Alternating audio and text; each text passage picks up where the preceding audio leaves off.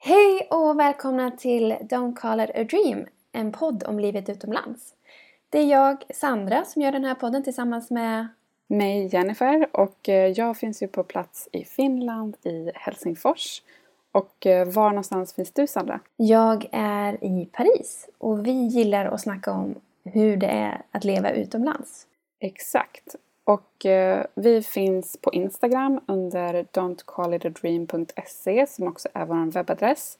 Sen har jag också en egen Instagram, Jen Sandström hittar du mig på och min blogg är jennifersandström.se. Och jag finns på sandranicol.se på både Instagram och blogg. Kom också ihåg att ni kan prenumerera på podden, så gör det för att eh, få alla nya avsnitt som kommer varannan vecka. Supertack för att eh, ni är så många som har lyssnat på våra tre första avsnitt redan. Och eh, vi har också fått sjukt eh, mycket feedback. Ja, jättefin feedback. Alltså väldigt många som tyckte att det varit bra och intressant och spännande och allt sånt där. Så tack så mycket hörni! Ja, tusen tack. Jag var faktiskt väldigt överraskad. Det känns som att, jag vet inte om det är formatet podd, att ni som lyssnar är mer benägna att ge sån kärleksfull feedback. Att det på något sätt är mer att man verkligen hör att det är två personer bakom en podcast medan på, på bloggen eller Instagram så är det mer kanske inte lika personligt för att det är text och bild och att man inte hör någon som pratar. Ja, det blir lite mer avståndstagande liksom. Så kan det ju vara. Mm. Så det, det är kul. Vi hoppas att vi kommer ha mer spännande, intressanta ämnen och bra tips för er framöver så att ni vill fortsätta lyssna.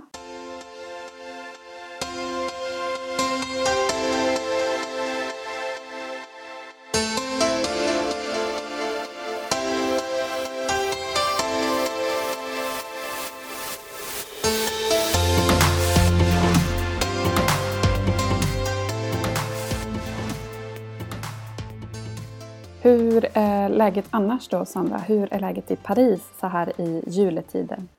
Jo, det är bra. Det är kallt. Det blåser rejäl snålblåst här, vilket det inte brukar göra. Men eh, det är mysigt också. Hur kallt är Paris när det är kallt undrar jag då som bor lite norröver. Du menar att det borde är kallt på riktigt? Uh, här är det fyra grader just nu, så det är inte så kallt. Okej, okay, men det är ganska kallt. Alltså vi ligger ändå runt nollgradigt och ett par minusgrader. Ja. Så att uh, jag kan förstå att du tycker det är kallt. Och uh, vi har fått lite snö. Det kommer och går faktiskt lite grann så att inga mängder men jag har passat på att vara ute och fotat lite när det har landat och lagt sig sådär vitt och vackert. Åh, vad fint. Um, och ja, det är också, alltså december eh, mysigt i Finland också och så här, för att man har ju sin självständighetsdag.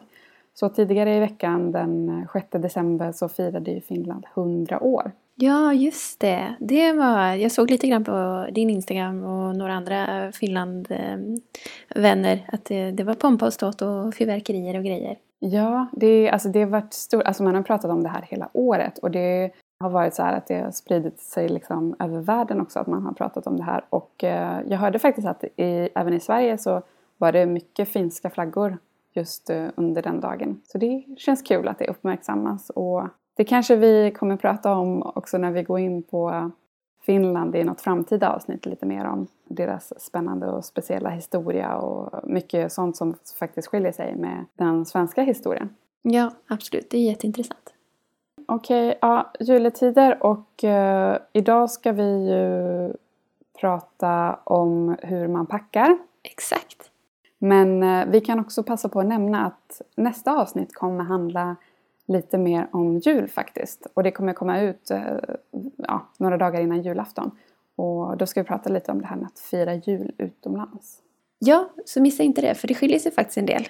Precis, men låt oss gå in på dagens ämne. Att packa! Yay, det kanske är roligaste av allt. ja, det är ju sjukt kul. Jag, vet inte, jag har blivit helt organisationsbiten den här hösten. Och att packa för en utlandsflytt, det är ju en utmaning. Ja, för att jag var ironisk. Jag tycker alltså att packa är det värsta som finns. men du kanske är av en annan åsikt. Ja, alltså nej, men det är ju inte jätte... Det, det är ju ett stort eh, berg såklart att eh, bestiga. Men ja, nej jag vet inte. Jag helt, den här hösten som sagt, jag har blivit helt så här organisation och fix och don och ha ordning på saker och packa är ju verkligen, det är som att, för en utlandsflytt speciellt, det är som att, att starta ett nytt liv. Ja, lite så kan man ju se på det. Och det är kanske då för mig som det blir ett väldigt stort och lite så här energikrävande projekt som man gärna skjuter på så långt man kan liksom. Jo, det är klart. Det förstår jag också. Men eh, om man nu ska packa för sin utlandsflytt så kan det vara bra att eh, vara ute i lite god tid och i alla fall börja med organisa organiseringen av det och fundera lite på, kanske börja med att göra listor och försöka ha lite koll på vad det är man ska ha med sig. Det tycker jag är en, eh, ett jättebra tips. Och det finns ju en hel del packningslistor om man googlar lite. Det har vi gjort och mm. råkat på några riktigt bra. Vi tänkte att Eh, vi lägger dem i eh, vår Facebookgrupp som finns. Don't call it a dream. Precis, ni får jättegärna gå med i Facebookgruppen. Det är alltså för alla er som lyssnar på podden och är nyfikna på eh, livet utomlands eller själva funderar på att flytta eller bor utomlands så sök upp den på Facebook, Don't call it a dream, och gå med. Så kommer vi som sagt dela detaljer kanske mer hur man ska tänka när man packar och exakt vad man kan ha med sig och bra, bra saker att tänka på som eh, vi kanske inte tar upp i dagens avsnitt. Precis. Men vart ska man börja någonstans? Det är väl det att man måste komma över det stora steget. Vart hade du börjat? Eller vart har du börjat Jennifer när du kör? Mm, det är bra fråga. Det känns som att det var ett tag sedan nu man, man behövde göra det här. Men eh, jag skulle väl säga att ett jättebra tips är att börja rensa ut hemma. Och eh, liksom göra sig av med sånt som man kanske har tänkt som man kanske inte har använt på länge eller som man inte längre tycker om och som, inte, som man egentligen kan göra sig av med. Det är ett perfekt tillfälle att göra det nu när man ska flytta. Ja, kanonbra tips. Och verkligen så här ta bort sånt som man inte använt. Skänk, eh, släng sånt som...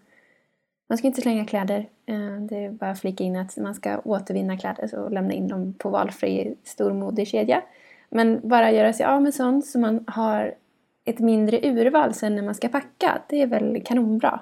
Mm. Så ta en uh, söndag till exempel och gå igenom garderob och gå också igenom... Det kan, du kan egentligen rensa ut allt hemma. Gå igenom papper och gamla kvitton och så egentligen hela hemmet så mycket som du orkar och göra dig av med allt onödigt. Det är också väldigt skönt mentalt att göra en sån rensning.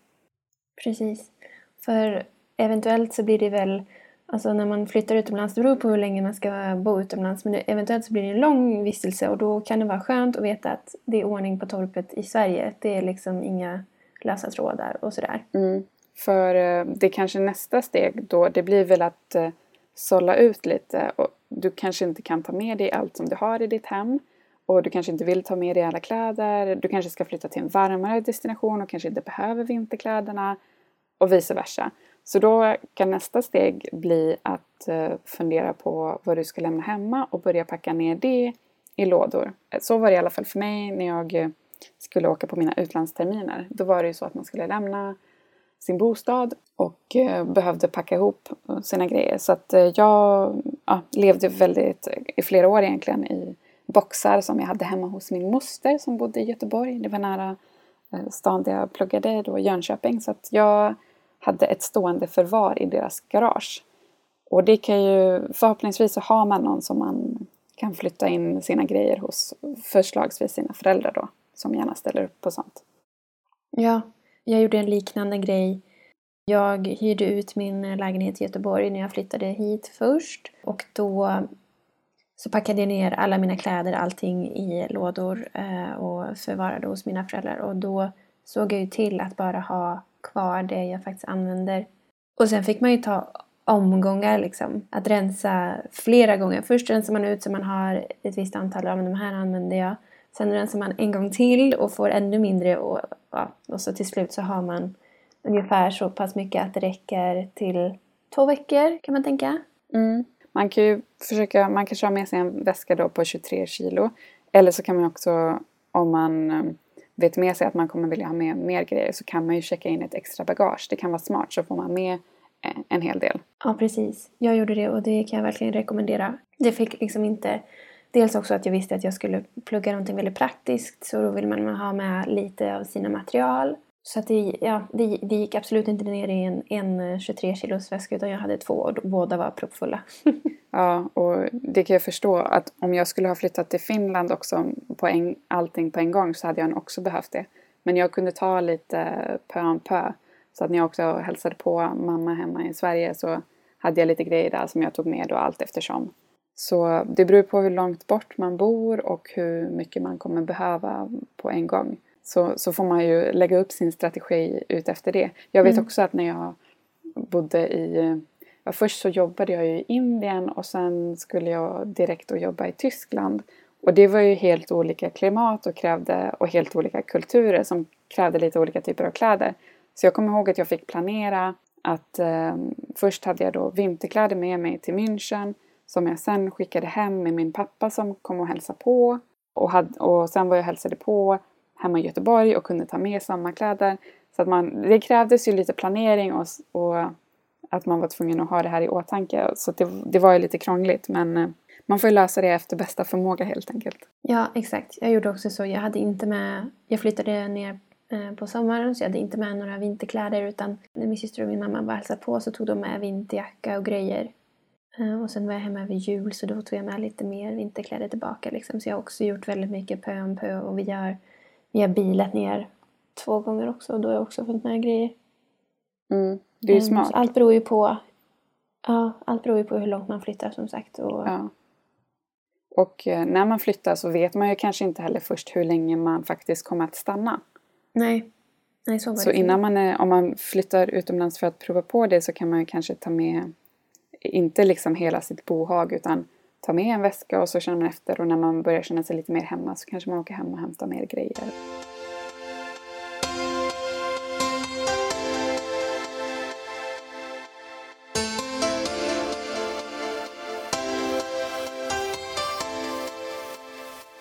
Men du hade ett bra tips om att ta med lite så personliga prylar för att, inte kläder då, utan prylar just för att göra hem, det nya hemmet till sitt eget.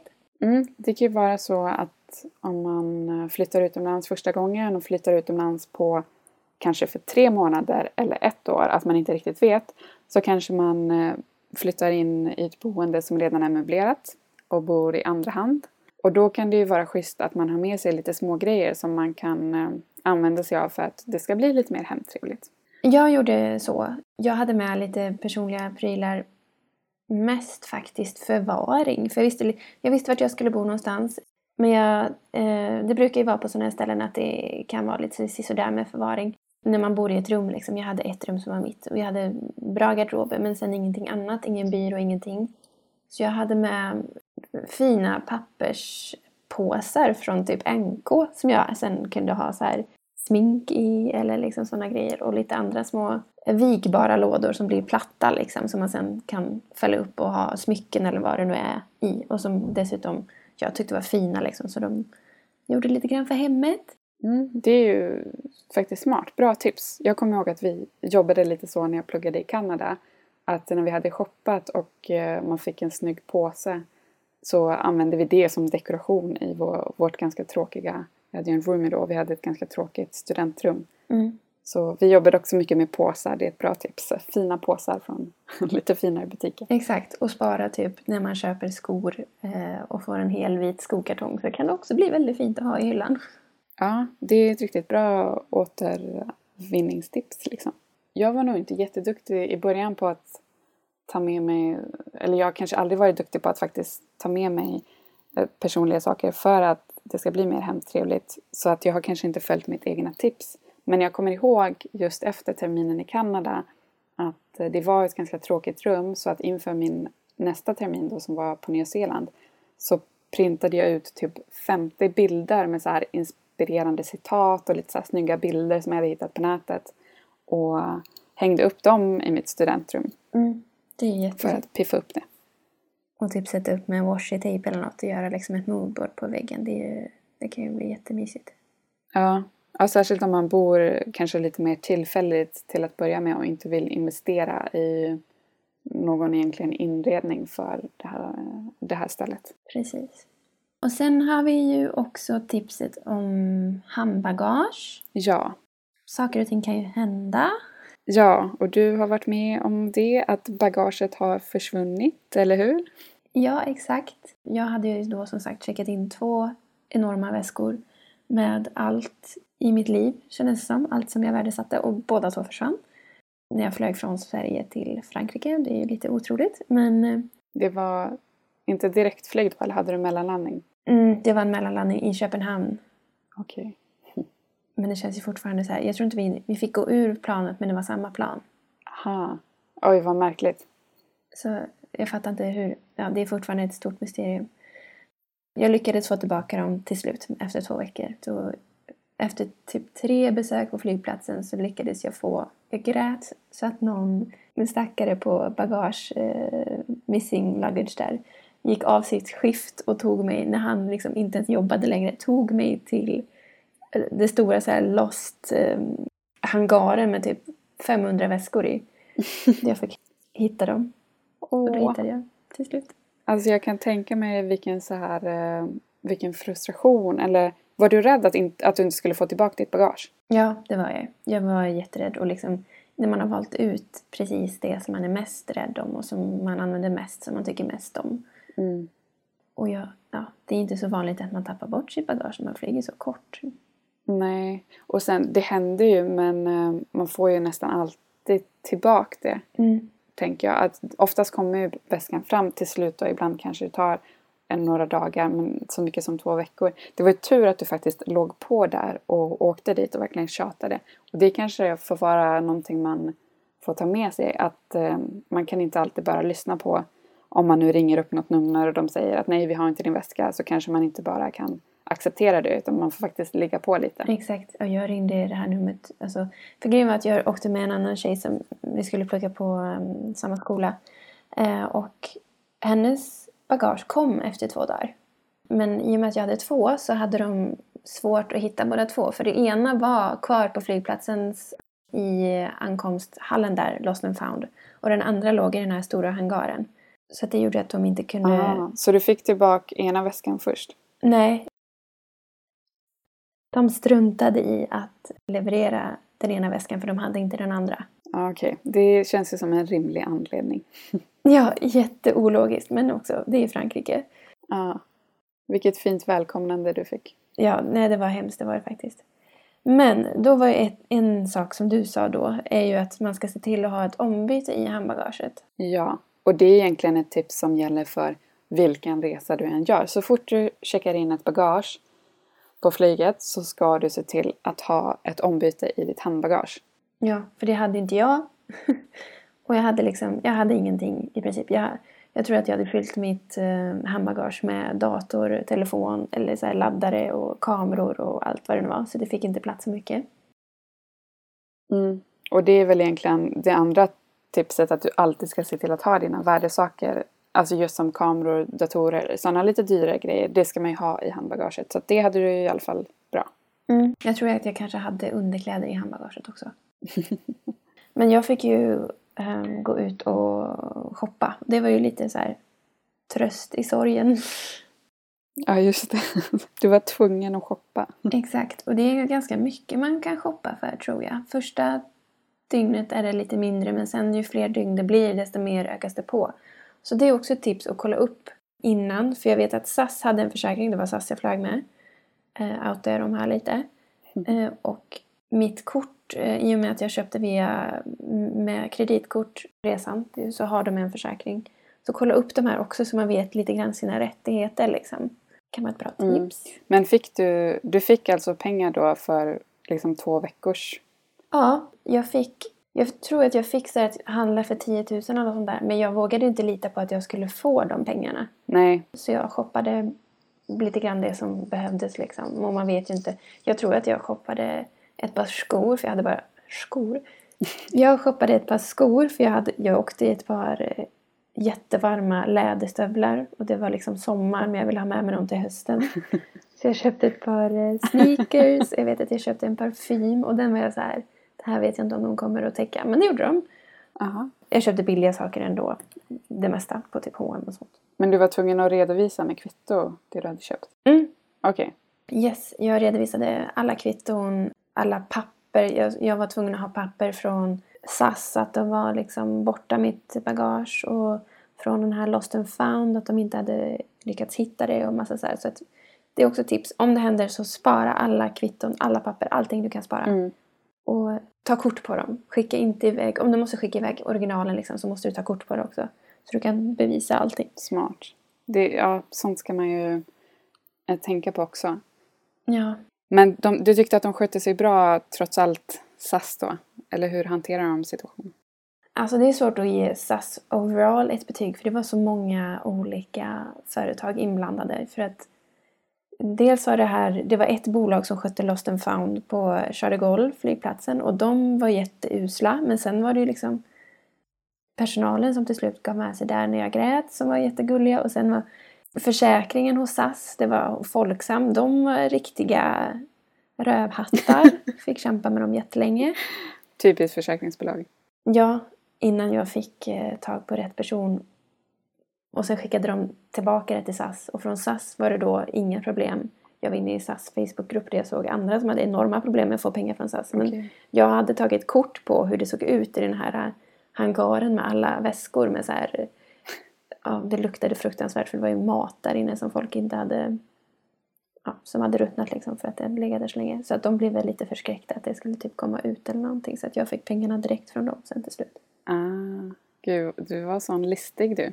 Ja, men jag tror att till slut... Det är, det är någonting jag har lärt mig under tiden jag bott där i Frankrike. Man ska ha bevis för allting och man ska ta kort på allting. Och liksom gärna fem kopior på allting så att du aldrig kan bli av med Ja. det. Liksom. Och de som säkert är så här mycket för eh, originalkopior och underskrifter och stämplar och Ja, de älskar sånt. jag kan tänka mig det. Ju fler stämplar desto bättre. Men jag tycker det är lite kul att det här hände dig med SAS. För eh, de har faktiskt eh, lyckats tappa bort min brors rullstol en gång när han flög från, kan det varit eh, Göteborg till Luleå eller någonting. Oj! Han är då rullstolsburen. Och eh, han är ganska beroende av sin rullstol kan man säga. Så att när han landade där uppe var det väl inte så lätt för honom att ta sig hem när det visade sig att rullstolen inte fanns. Men herregud, hur lyckades de med det?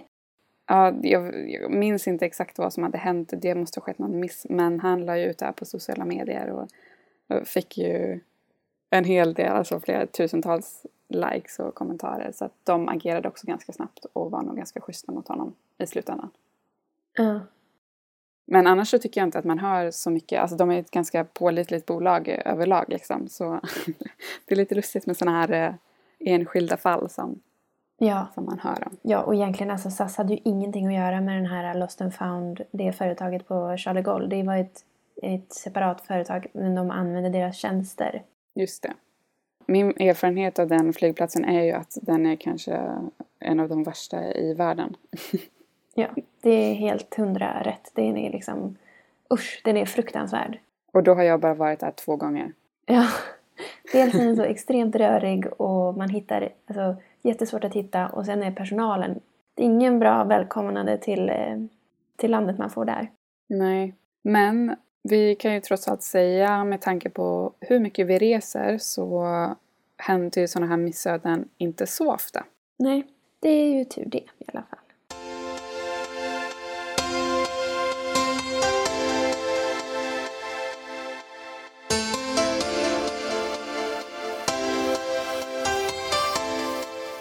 Men nu kanske vi ska, nu blev det lite sidospår här, men vi kanske ska fortsätta i packnings, packningsbanorna. Även om det kan vara till hjälp för folk att höra vad som händer om olyckan är framme. Precis.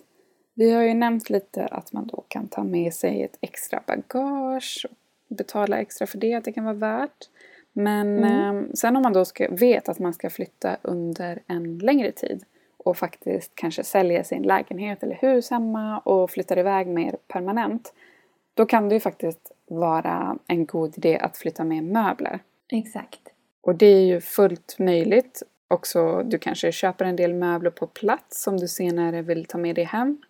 Det är inte något som jag har vidare erfarenhet av och jag har en tanke om att ofta så är man då på ett företag som hjälper en att eh, flytta och kanske betala för en flytt av möbler och så vidare. Ja, precis. Så var det för eh, min kille när han flyttade. Han bor i Luxemburg.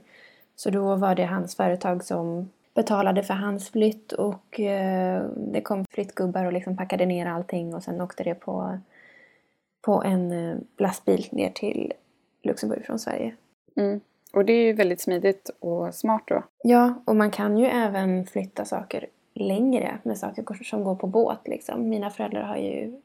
De bodde i Kanada i sex år och flyttade saker från Kanada till Sverige på båt, containrar liksom. Just det. Det går ju också, det är helt möjligt. Mm. Och om man inte vill eh, eller har möjlighet eller vill lägga pengar på det här själv så har man ju alltid, eller oftast i, i många länder så finns ju IKEA som en räddare i nöden. Exakt. Vi eh, har mycket att tacka IKEA för ändå. Ja. jo, en grej jag kom på, en eh, liten gadget som kan vara bra när vi pratade om, om bagaget försvinner. Just det. Det är ju de här små eh, luggage trackers. Liksom. Ja. Det finns ju dels den Tile Luggage Tag som man stoppar i som man kan följa. Och sen finns det nog andra sådana också. Men det kan vara värt att kolla upp. Mm. Om man känner sig lite eh, nojig eller orolig. Jag har faktiskt inte, jag har inte någon själv, själv någon erfarenhet av sådana, eller en sån Tile Luggage Tag. Men det kanske man borde införskaffa sig. Ja, det känns som att det kan vara en, en bra grej om man flyger lite längre. Ja, som en extra trygghet. Precis. Jag vet inte om det finns några nackdelar med dem. Eller om det bara är positivt. Eller finns det någon anledning till varför man inte skulle vilja ha en sån på sin väska? Mm, alltså den syns ju inte, men den var ganska dyr tyckte jag. Ja, det kanske är... Vet du vad priset låg på? Ja, vi ska se. Jag tror det var typ 30 dollar. Och sen så byter de, kan man inte byta ut 30 dollar. Man kan inte byta ut batteriet själv utan då måste man lämna in den till dem så byter de ut det och då kostar det ju givetvis liksom och batteriet håller i ett år så att man måste göra det. Ah, så det kan vara lite krångligt att använda sig av? Ja, första året går det säkert jättebra men sen så är frågan om man orkar. Ja. Sånt där kan störa mig lite. Men de måste ju också på något sätt göra pengar eller make money liksom. Mm. Ja, ja, ja. Det kan vara värt att investera om man ska iväg på någon resa. Mm. Kanske. Eller flytta längre bort eller så. Mm. Eller om man reser ofta. Sen kan det vara värt att prova och se hur det fungerar. Det verkar finnas en hel del olika märken också. Ja, det tror jag det gör. Om man googlar på luggage tracker så kan man hitta lite olika. Mm.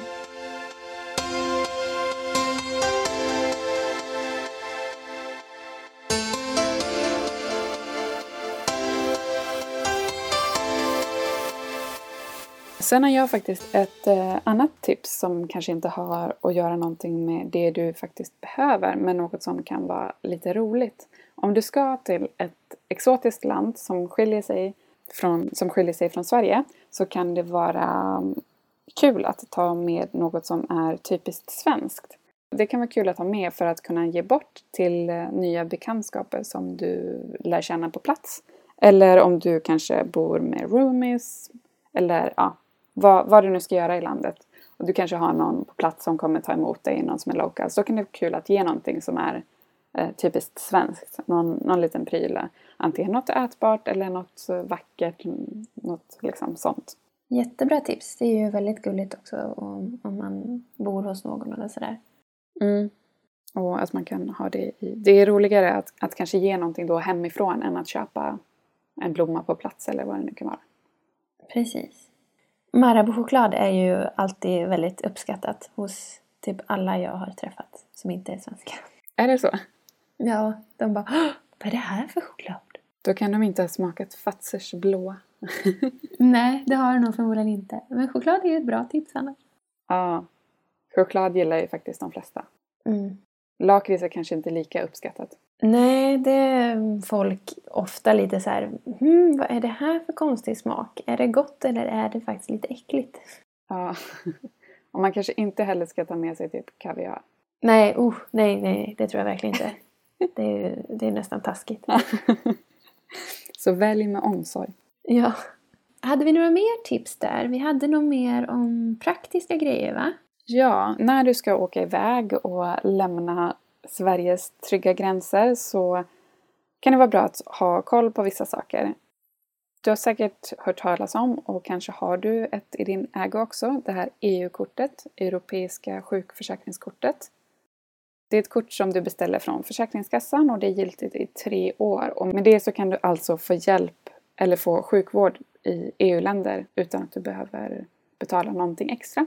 Visst är det så det funkar? Ja, jag har använt det en gång här i Paris och jag tror att jag inte behöver betala... Grejen är att jag inte ska behöva betala mer här än vad jag gör hemma. Just det, så att om man gör någonting som är dyrare i utlandet så kan man få tillbaka mellanskillnaden. Precis. Jag har fortfarande inte fått tillbaka de mellanskillnaden för jag skickade in det för ett år sedan. Så att det är, för mig, jag har inte legat på, sen är det väl samma sak där. Man, man kan höra av sig till Försäkringskassan. Men jag fick ett brev från dem nu i förra veckan om att de håller på att kolla på mitt ärende som jag skickade in i augusti förra året. Mm. Så. Och kanske... Vi får se hur det går där. Jag kan hålla er uppdaterade. Jag tror nog att det kan vara så också att om man visar upp det här kortet så tar de en lägre avgift. Att om man inte hade haft kortet på plats så skulle de kunna ta betalt mer. Ja, det vet jag inte för att alla tre gånger jag har visat upp det här har de sagt att de inte tar det. Aha. Okej, okay, men det, det, kan vara att det skiljer sig lite och är lite olika på. Men det är i alla fall något man ska ha med sig. Precis, det är det. Det kostar ju ingenting att skaffa så att... Nej, egentligen tror jag att de ska ta det här men de... Ja. They are French, they don't care! så mycket typiskt Frankrike. Ja. Sen ska man ju då tänka på också sådana här grejer som att om man har med sig bankkort så kan det vara bra att veta hur man spärrar bankkortet om det skulle hända någonting när man är på resa eller befinner sig utomlands. Ja, och eh, även mediciner eller p-piller eller liknande. Att man ser till att man tar ut så mycket så att det räcker hela, hela vistelsen. Mm. Eh, och bra också om man har någon sjukdom med intyg eller så på engelska. Mm. Ibland när man eh, flyger och genom tull och sådär så kan de ju kräva om man har några specialmediciner att man har ett intyg på, på vad det är och då är det ju fördelaktigt om det är på engelska. Mm. Så det var bara lite sådana små, små praktiska grejer som, man, som, man, som kan vara bra att tänka på när man packar för sin utlandsflytt och ska åka iväg under en längre tid. Mm.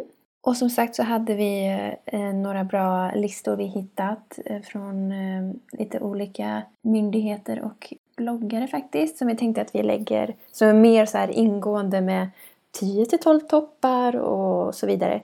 Och det tänkte vi att då att vi lägger i vår Facebook Facebookgrupp Don't call it a dream mm. som ni hittar där. Lite, ja, lite praktiska tips också, någon lite mer generell lista om vad man kan tänka på inför flytten. Vi kommer också senare framtida avsnitt gå igenom ännu mer praktiskt och kanske lite mer administrativt. Precis. Men vi sparar den godbiten till senare. Mm.